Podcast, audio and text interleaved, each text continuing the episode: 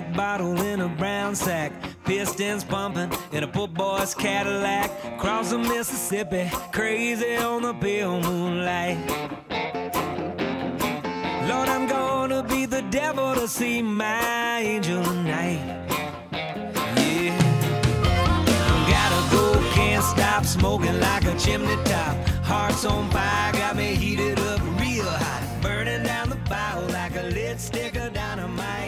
Welcome to the Only One Shot Golf Podcast. I'm Jim Gallagher Jr. Special thanks to Steve Azar for allowing us to use his music.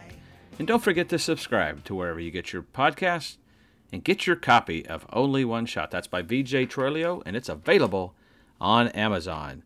Today, I have the University of Georgia men's golf coach Chris Haack on the podcast. Chris has been at the helm at the University of Georgia since 1996.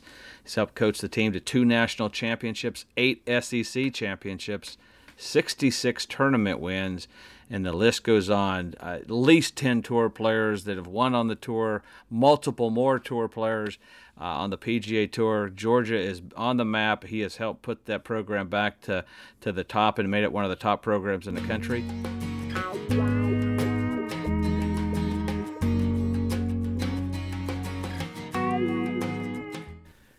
Folks, I got Chris Haack from the University of Georgia on the podcast today. Chris, appreciate you spending some time with us today.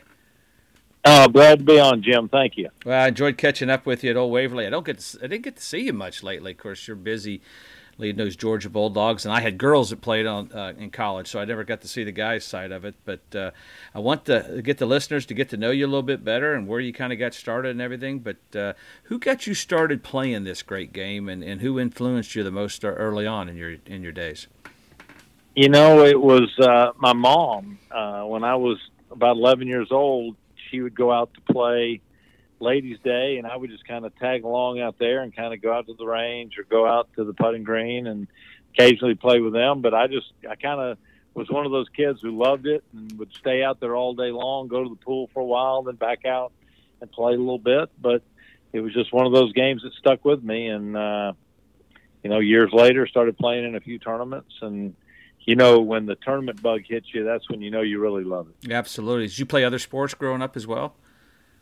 I played, you know, uh, you know, little little league baseball and some basketball and so forth. But by the time I got to the ninth grade, golf was about all I I was doing. Was there something that kind of grabbed you, that kind of attracted you to golf? Was there one day or something you can kind of remember that said, "This is what I want to do, and I enjoy doing this more than anything"? Well, we played. A, I remember playing uh, a little nine-hole tournament at the club. It was our little club championship, and just at age twelve, I think I finished second. I got a trophy, you know, and I thought that was one of the coolest things in the world. Mm-hmm. And so I wanted to win another one. So that's really what kind of piqued my interest and got me going. Did you play a lot of junior tournaments? Was as, as a kid as well? I did. I uh, you know got involved with the American the American Junior Golf Association uh, in '78 when it first started, and played in their tournament of champions down in Inverrary, Florida, and Mhm. that was when I saw the likes of Willie Wood and Mark Brooks and Andrew Magee and and how good those guys were, and realized that my game was not anywhere near theirs. So I started helping Mike Bentley uh, during the summers when he was running those American Junior events, and and then eventually just kind of went to work with that group and tried to get that started. You know, you mentioned it. I played in that one. Tracy Phillips, I think. Now, John Huston still teases me to this day. Tracy was about 14 or 15. He beat me about five and four. He shot about seven under that day, and I was like, God, he's not as big as my, you know, five-year-old nephew.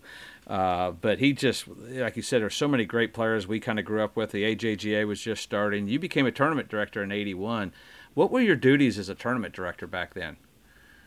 you know, it was basically just you know work with the the local club, the pro, you know, making sure that uh, we had all the details organized for the golf course set up, and and I was in charge of you know picking the fields, making sure we had the best players there, and and uh, you know it was it was probably one of the greatest jobs you could have. Um, you know, as a 22, 23, 24 year old kid is traveling around the country, going to some great places and meeting some unbelievable people in the golf business.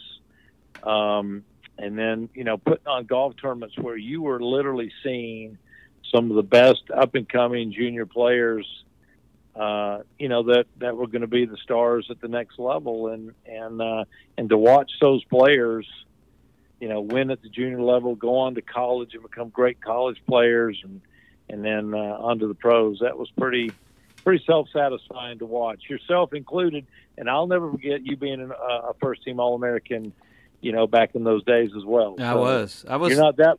You're not that much younger than me. No, I remember. I think I was on maybe the first one. I remember Mike called me and said, "You made the All American team." I said, "Do what now?" And I was just like, "Man, that's incredible." Because uh, I had the guys like Bob Walcott and all those guys, like you mentioned. There were so many good players uh, even back then. But it, AJGA just kept getting bigger and bigger. You got into the fundraising side of it. Uh, but you really saw that thing really take off and, and, and really go into a whole new stratosphere. Uh, and it was the tour to be part of. And you were part of that and, and watched that. that. That has to be pretty satisfying when you look back and see where it's it was it started. Yeah, I mean, you look again. You go back to that very first All American team. You had guys like Willie Wood, yourself, um, Jody Mudd, I think, was on that yep. team as well. Uh, Mark Calcavecchia. Mm-hmm. So, so there were some. I mean, great players who got identified, and uh, and again, I think that's what that's what really struck me is that we were we were doing a good job of getting out there and really trying to find the kids in their local areas who were really excelling and trying to bring them all together.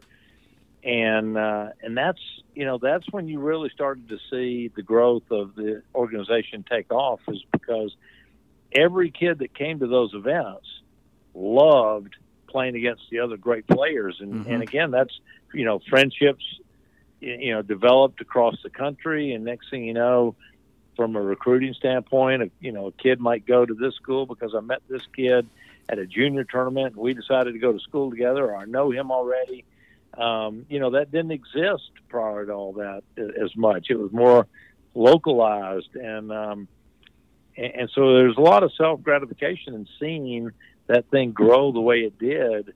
And then as more and more guys started getting through the college years and getting on tour, and you saw some success, it just validated a lot of what the AJJ was doing. And gosh, you look at it today, it has just grown leaps and bounds, and there's so many good players that have uh, have you know migrated through that program. It's unbelievable. Yeah, I couldn't even tell you what the number is now, but when you were involved, I think you were managing 22 people, 2.2 million dollar budget, and 50 plus tournaments. I don't even know what it would be like now. Uh, budget wise, the amount of tournaments because they got so many different levels. But the University of Georgia came calling.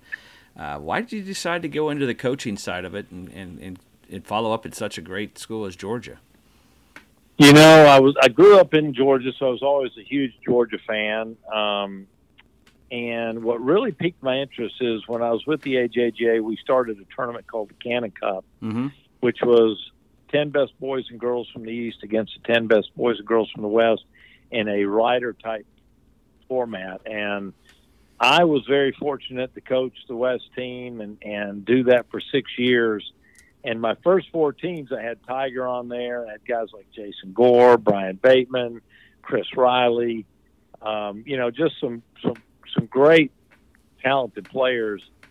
Um, but I really enjoyed that team atmosphere. I enjoyed mm-hmm. every night getting together with them, you know, in in the locker room or in the in the, the conference rooms and talking about, you know, the next day and the pairings and who's going out and so forth.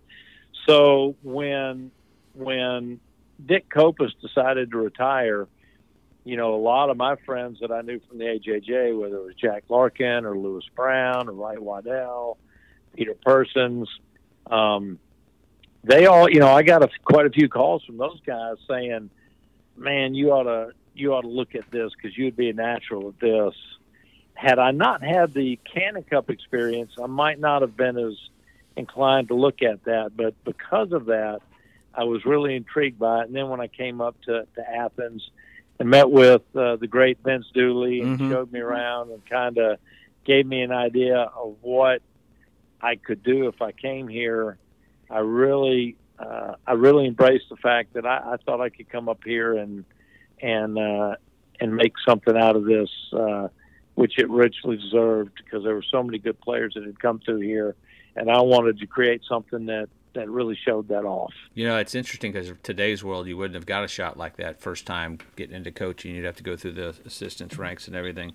But uh, you hit on it a little bit. But being part of the AJGA, that had to help with your recruiting early on when you got to Georgia. You already had relationships with those kids when you were running the AJGA as well. Well, it did. It did a little bit. I would say this is that my first recruiting class that I tried to get as soon as I became golf coach was Charlie Howell, who went to Oklahoma State, Mhm. Scott Velpito, who went to TCU, John Engler, who went to Clemson. So I kind of struck out immediately with all three of those guys, and uh, so I didn't didn't have a whole lot of success. But I kind of reached down into my past bag of goodies, which was a, a young man, Ryuji Imada, who was Mm. an AJGA Player of the Year two years earlier, who had not gone to college. And I, I dug him out of my past and called him up to see if he'd be interested in going to school. And I asked him if he'd be interested in coming to Georgia to play golf. And he said, Well, who's the coach? And I said, It's me. And he goes, You're coaching at Georgia? And I said, Yeah. And he goes, Well, yeah, I'll come play for you. Yeah. So, so I was very fortunate in that uh, when I lost out on those guys, I was able to go get uh, Ryuji, and of course he came in and, and immediately made an impact on this program uh, and led us to our first national championship in in 1999 at Hazeltine with a performance that was unbelievable in that final nine holes when he shot 31 Mm. on a very very hard Hazeltine golf course. Yeah, people don't So- realize how good he was. He was great. Well, he was he was the number two ranked amateur behind Tiger Woods. So yeah, there you go. that tells you how good he was. Absolutely. What were some of the things you were looking for in kids when you were recruiting back then, and maybe how that's changed even now when you're looking for junior golfers? What are you looking for in them? You know, it really hasn't changed a lot. I want, you know, I like to try to find guys who are who have good attitudes, and you know, being being a part of the AJGA, I saw a lot of really good kids, Mm-hmm. but also saw a lot of kids that I wouldn't want anything to do with. Mm-hmm. But I just wanted kids to come in that would embrace, you know, what University of Georgia was all about. I wanted to get kids who wanted to come in and have aspirations to play at the next level, even though you know that's that's not always the possibility. You wanted them to have those aspirations, and uh, you know, one of the first things I did is I cut out all our guys joining fraternities because I wanted our golf program and our golf team to be the fraternity. Mm-hmm. And so from day one, it's been like that. And I really do think over 25 years, we've created one of the best golf fraternities you could ever want to be a part of.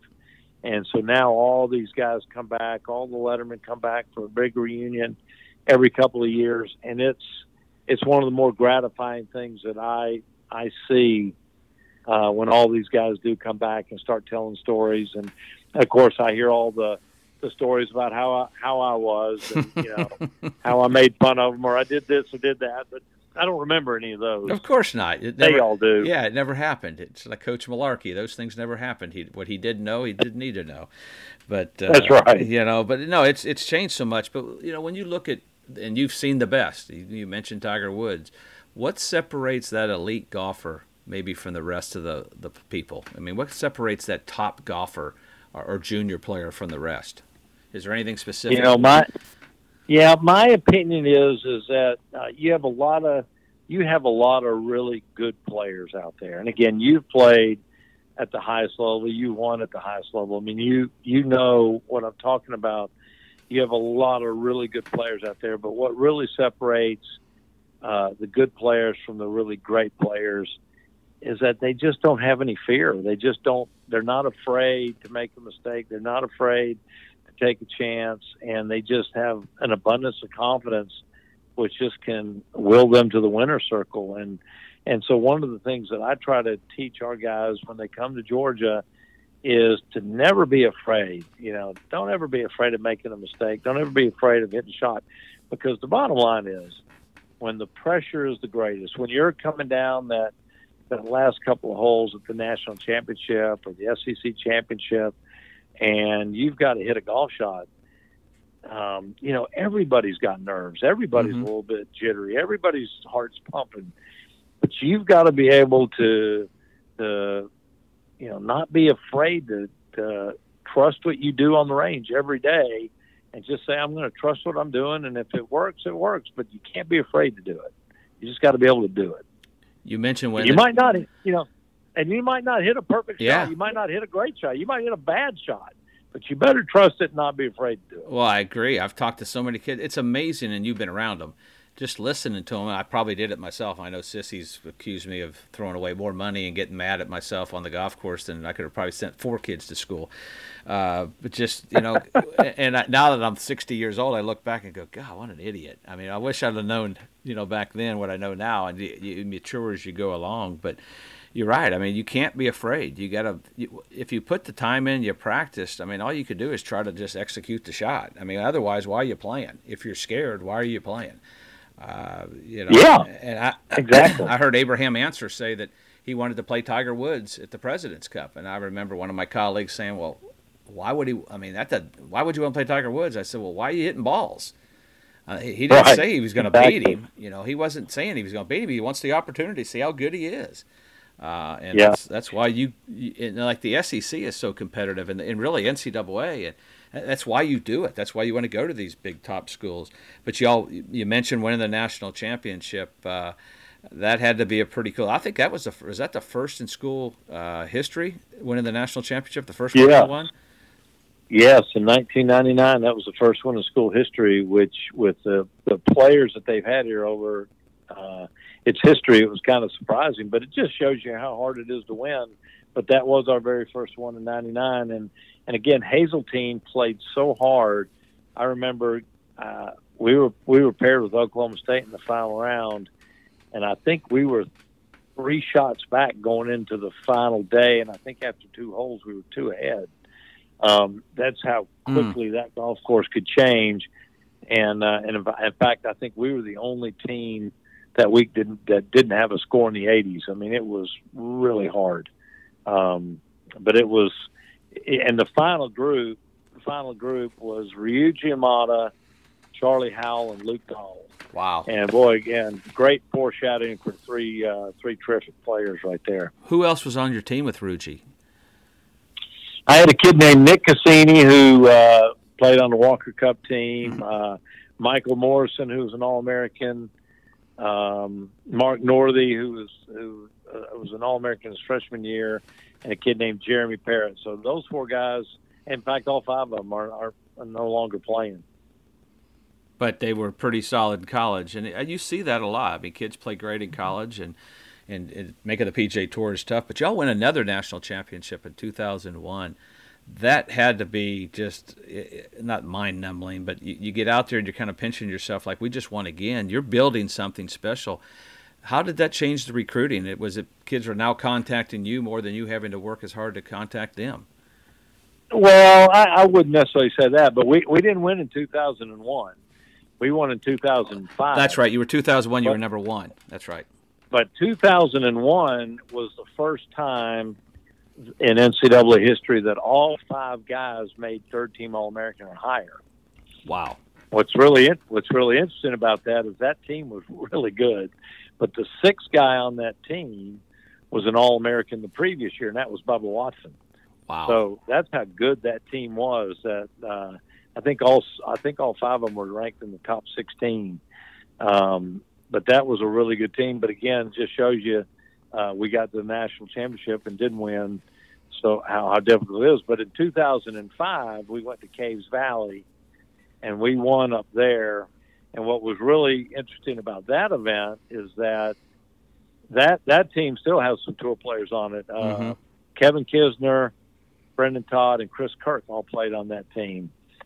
But the final round on a very difficult golf course um, under the biggest stage, all five guys shot 70 that day. wow. And so we, uh, so we, so for a coach, that was uh, a very relaxing day for me. That could have been a very stressful day. Absolutely. I But, just uh, I just looked at my notes. It was 2001. You all were actually one number one in the nation. You were SEC Coach of the Year. You, you coached the Palmer Cup uh, in 2002. But you know, you mentioned some of these guys. I mean, I go through the list. I'm going to miss somebody. There's 10 tour winners. I think maybe more than that. You just had one this past uh, uh, uh, went in with Harris English making a comeback. You had Bubba Watson, Kisner, Brian Harman, Harris English, Russell Henley, Chris Kirk, Brendon Todd, Keith Mitchell, the list goes on and on.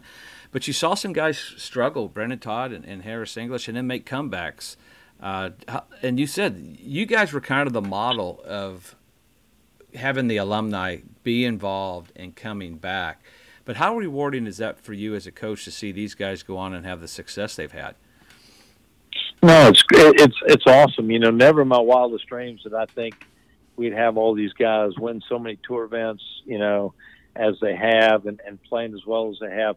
I mean, God, this past weekend at the Travelers, I think I had seven guys in the top fifteen at one time. I mean, it mm-hmm. was crazy how many how many Bulldogs were in there. Um, but you know they come back and and they really do they kind of help each other and they they kind of bond with each other. And and I think when they're out on the road you know one of the things Davis Thompson told me that when he went to the to the uh Walker tournament Cup. over in the, the, not the Walker Cup the tournament when he turned pro. Oh yeah yeah yeah. Uh, the one that they had over at Congaree the, yes uh, yes. I can't remember the name of it, over South Carolina but you know, he's over there and he's playing a practice round, you know, with with Kevin Kisner and I think he played with Bubba and and and and played with uh, a couple of the other guys, Sepp Straka. You know, so they they kind of look out for the younger guys, and that's one of the things I always tell them. Hey, I got a new new guy coming out on tour. You know, y'all look out for him, and they go out of their way. You know, because they've already met him in some capacity here, so it makes it real easy for them to kind of welcome him in, and that's that's one of the things I'm more proud of is the way that they treat each other and they they kind of look out after each other because again, they are what I think is part of the one of the greatest fraternities you could ever be in. Yeah, and you mentioned it; uh, it's a fraternity, but you know you've got so many talented players coming in, and your team with so many different egos and expectations, and and and you know talent levels. How do you manage that? How do you balance that? Because that's a kind of a delicate. You know, you got one guy that thinks he should be number one. You got guys playing for the fifth spot who are roommates. How do you juggle all that and balance that? Well, you know what? This, it's real simple, and this is where I think um, this is where we have it easy as golf coaches, and that is that I, I I take all their ego out of it and I always tell them right up front is that I don't care what scholarship you're on. It doesn't matter what year you are. It doesn't matter.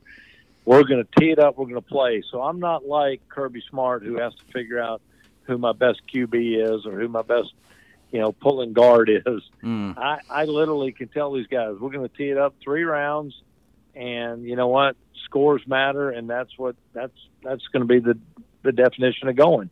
And I try to tell these guys they're going to be qualifying like this the rest of their lives whether it's trying to get to the Canadian Tour or the Korn Ferry Tour, and if you're on the Korn Ferry Tour, you're trying to finish in, you know, that top 25 to get to the PGA Tour, and if you're on the PGA Tour, you're trying to get from 125 to 75, and from 75 to 50, and to the Tour Championship, and even if you make it to the Tour Championship one year, you're now trying to get to the Ryder Cup team or the President's Cup team.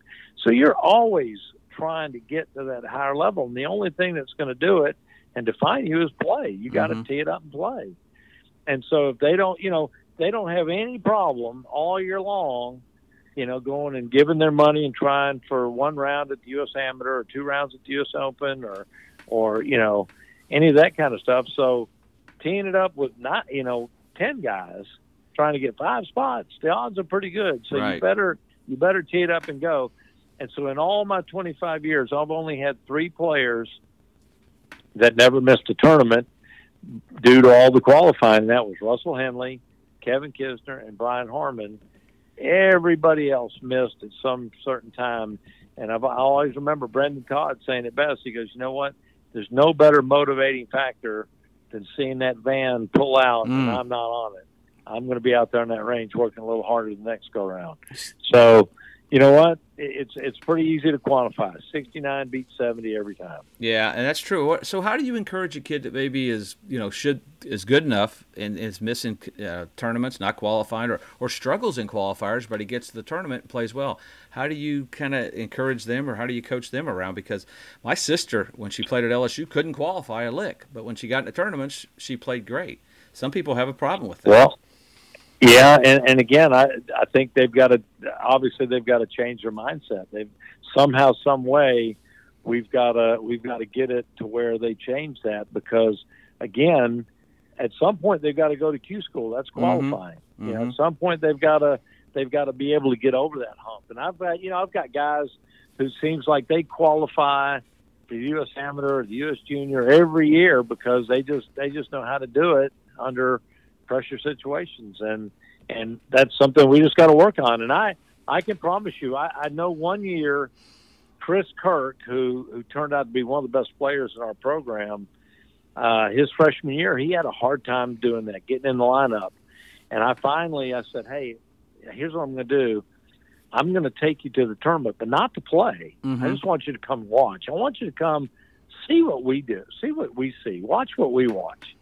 And so he was at the uh, Jerry Pate tournament with us, and I finally said, "Hey, I'm going to just put you up here. uh, I'm going to make you the designated coach this, you know, today." And he stood on the par threes or the par fours and would tell these guys what everybody was hitting and what to do. And he would come back to the cart going, "Hey, don't listen to me." We're going, "Listen, you you are seeing exactly what we see, and you're seeing that guys make it way too hard on themselves. That you know, golf is not a game of perfect. Golf's a game of misses, and this is why you got to manage your game better. You know, because he was missing qualifying by making really dumb mistakes coming down the stretch, hitting a driver on a hole maybe he should hit a three wood or or so forth. And so it really opened his eyes by watching somebody else make those mistakes in a very critical situation. And so that really helped him. And, and again, after that, he never missed another tournament and he ended up being the, uh, Ben Hogan Award winner his, his, uh, senior year. So sometimes you just got to find a different way to get through to them. Sometimes it works, sometimes it, it, doesn't, but, but, uh, you just got to keep trying. Absolutely, and and you mentioned coaching. I, I've watched it, and I've been watching my girls. I've watched uh, some of the guys. I think there's a lot of over coaching. That's just my opinion as a player. Uh, you know, for me, it, it would be hard as if I was coaching. If you're sitting on the par three and you haven't seen the kid play for three or four holes, you don't know if they're fired up. They've made three birdies or bogeys. Uh, the best thing I always felt like if coach, if I asked the coach, "Hey, would they hit?" That was fine. But how much do you get involved coaching on the golf course uh, uh, during a tournament? Not not very much. I, as you've seen me probably at Old Waverly, Yeah. I usually stay in the golf cart, and I don't I don't do a lot. If I do happen to go, if I'm on a par three because it's a a windy day or something of that nature, either Jim Douglas and I might might be on a par three. It's not to tell them what to hit; it's just to give them information. If they come up, they may want to know what the other guys hit, you know, or what you know, and, and where did they go. But when it comes to pulling the club, it's totally up to our players, and and I'm not going to tell them uh, tell them what to hit. So uh, I, I'm in agreement with you. I think sometimes the best coaching is to is to wire your mouth shut. Yeah, that's a good approach. I love that approach, and I do. I noticed. I I knew you did that. I just wanted the folks at home to hear that's how you approach it because I've seen them get down there like they're hitting the shot. I go, "What are you doing?" I mean, the kid's confused, uh, and it's just like this is why you train. This is why you practice, and you put them out there. Now, it may be one thing if they call you over, but they've got to kind of figure it out themselves. Uh, otherwise, there's a crutch. I did know Well- notice maybe it's more maybe on the the women's side. A lot of the international players come from kind of the team. Uh, like the team Sweden or whatever, and they're used to having more coaching on the golf course. I don't know if it's prevalent as much in the men's, but I know it sure is on the women's. But you know, once you get out there and you're by yourself, just they got to learn sometime. They got to make the mistake, and, and I like that approach that you just don't sit there and overcoach because I think you get to seeing it. Plus, it slows down play, and now we're on TV uh, more and more. Uh, the match plays come in. You know, you won two national championships with with just medal play. How has the match play format changed the way you coach? Well, I, it's it's it's more in the preparation, I guess. It doesn't really change the way I coach. It Okay. just changed the way we prepare. And you know, match play is a different animal. It's it's a mindset that's very different. And a lot of these kids, especially the American kids, don't play a lot of match play. Mhm. and um, and so you know we try to maybe you know do a, a few matches internally to try to get them used to it. I know they you know do it at the U.S. Amateur or maybe the Western Am, but not everybody gets to do that. So you know the SEC is going to actually have a fall match play championship this this fall in Birmingham. It's Mhm. going to be the SEC match play hosted by Jerry Pate. Yep. It's going to be at Shoal Creek, which I'm really looking forward to. Um, but it's going to give all our kids in the SEC a chance to play a little bit more match play because it, it's a different mindset that that you've got to do it a few times. Um, and I think, I, again, I think it's one of the reasons why the Europeans are so good in the Ryder Cup is because I think they're a little bit more used to some of those formats because we don't we didn't do a whole lot of that growing up. I didn't anyway. You might have. Well, But, especially the um, foursomes. Four ball is one thing because you Yeah. do that at the club, but the foursomes, all the alternate shots, a completely different animal. That's that's when there's really some heat on you. Oh yeah, yeah. But uh, but you know, so we we try to try to teach them as much as we can about the the nuances of match play, and just and just hope by the time uh, we get into that situation, they're a little bit better prepared for it. But but you know, it's like anything else. If if if I'm out there and a kid calls me over and he asks me my opinion, the first thing I'm going to ask him is what does he think? Mm-hmm. Because generally, it doesn't really matter what I think. It's really what he thinks. True. And if I can just if I can just kind of give him a little confidence that he's thinking the right way, he's probably got a better chance of hitting a decent shot. Well, anytime I caddy for the kids, that's the first thing I said. What are you thinking? Because I didn't want to confuse them. And I think the best thing is you, commit whether you're right or wrong. And when you are giving advice, it's got to be, you know, 100% in, uh, right or wrong. I've always told my caddies that. I mean, if you made a mistake, you made a mistake, but just be convicted because the last thing I needed is someone giving me advice that was wishy-washy. Uh, I felt like that really got us in trouble. But tell the folks that are listening a little bit about your facilities and the golf course there at the University of Georgia. Uh, and I know you've redone it. It's a beautiful facility, but tell us a little bit about that and uh, maybe how they can get uh, in contact with you and, and come visit or uh, get you to kind of watch them play some. Yeah, we uh, yeah we just spent uh, a couple million dollars redoing our golf clubhouse, and we did a great job of um, being able to display the history of our program. So we've got replica trophies in here of the Walker Cup and the U.S. Amateur and the Women's U.S. Amateur, but we also have a very unique trophy in that Bubba actually loaned us one of his two Mm. that we have on display here as well. So that's that's very cool, and um, we built a nice, you know, big locker room that has a bit of a Sea Island feel to it when you come into it, and it's it's uh, it's a nice place for these guys to come in and relax a little bit. But we're actually in the process of redoing our entire practice area down here. We're digging it all up and redoing the greens and and putting in a few more shots that maybe we didn't have before. Um, and the golf course is still just a, a really good hard golf course.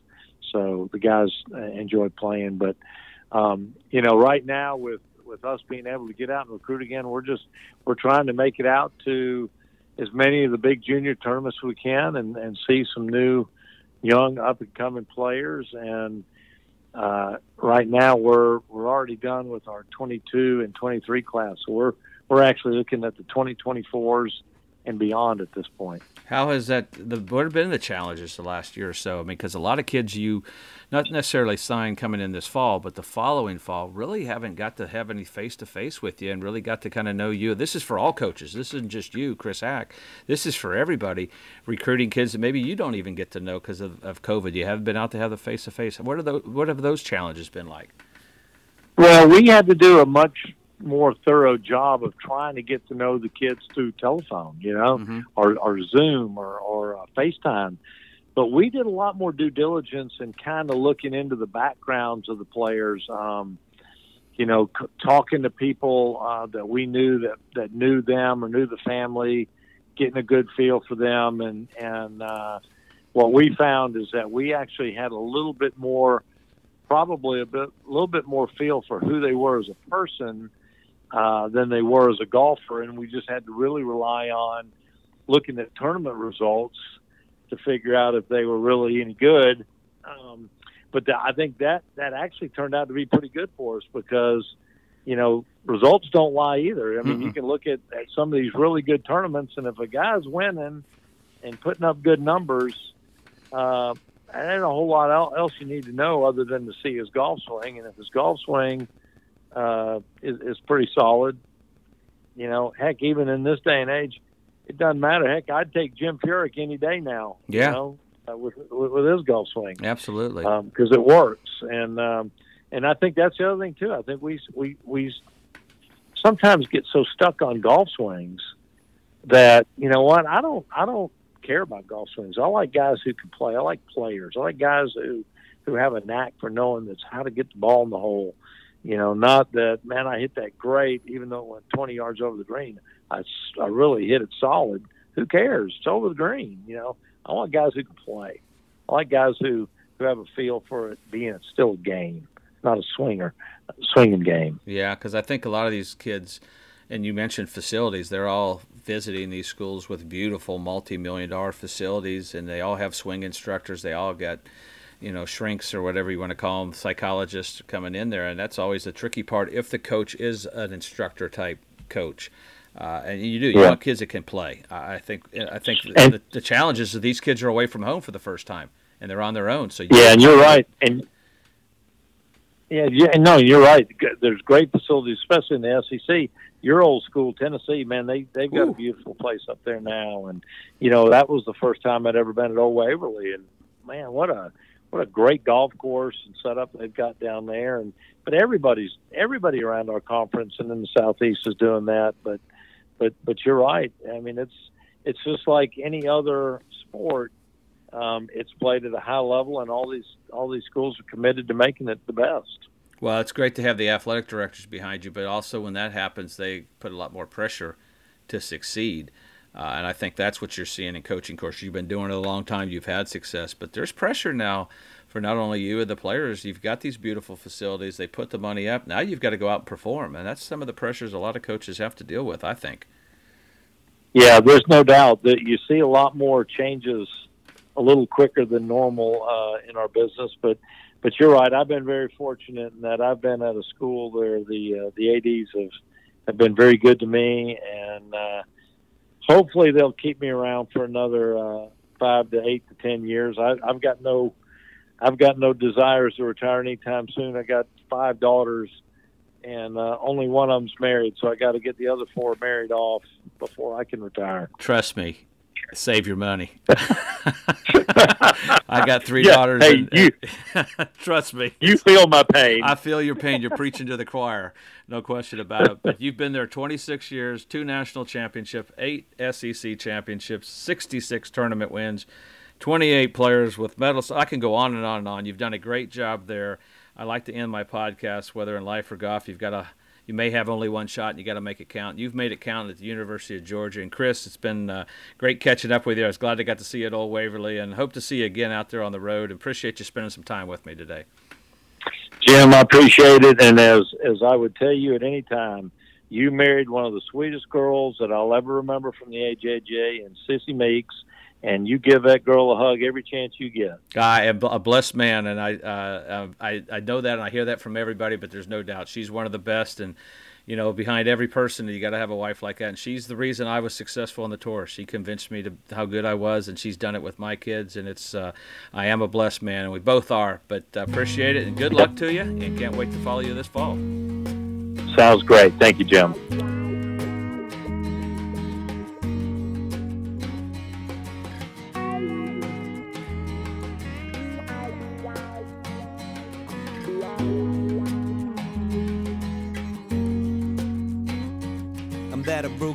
Car in the 8 a.m. traffic, bumper to bumper. Nobody laughing, dead cell phone. Somebody throw me a bone. Is it just me? Am I all alone now?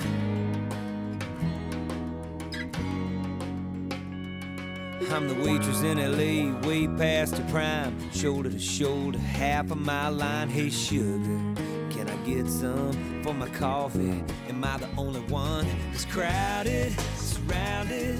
Here you go again, you're closing in, you keep coming, I keep running.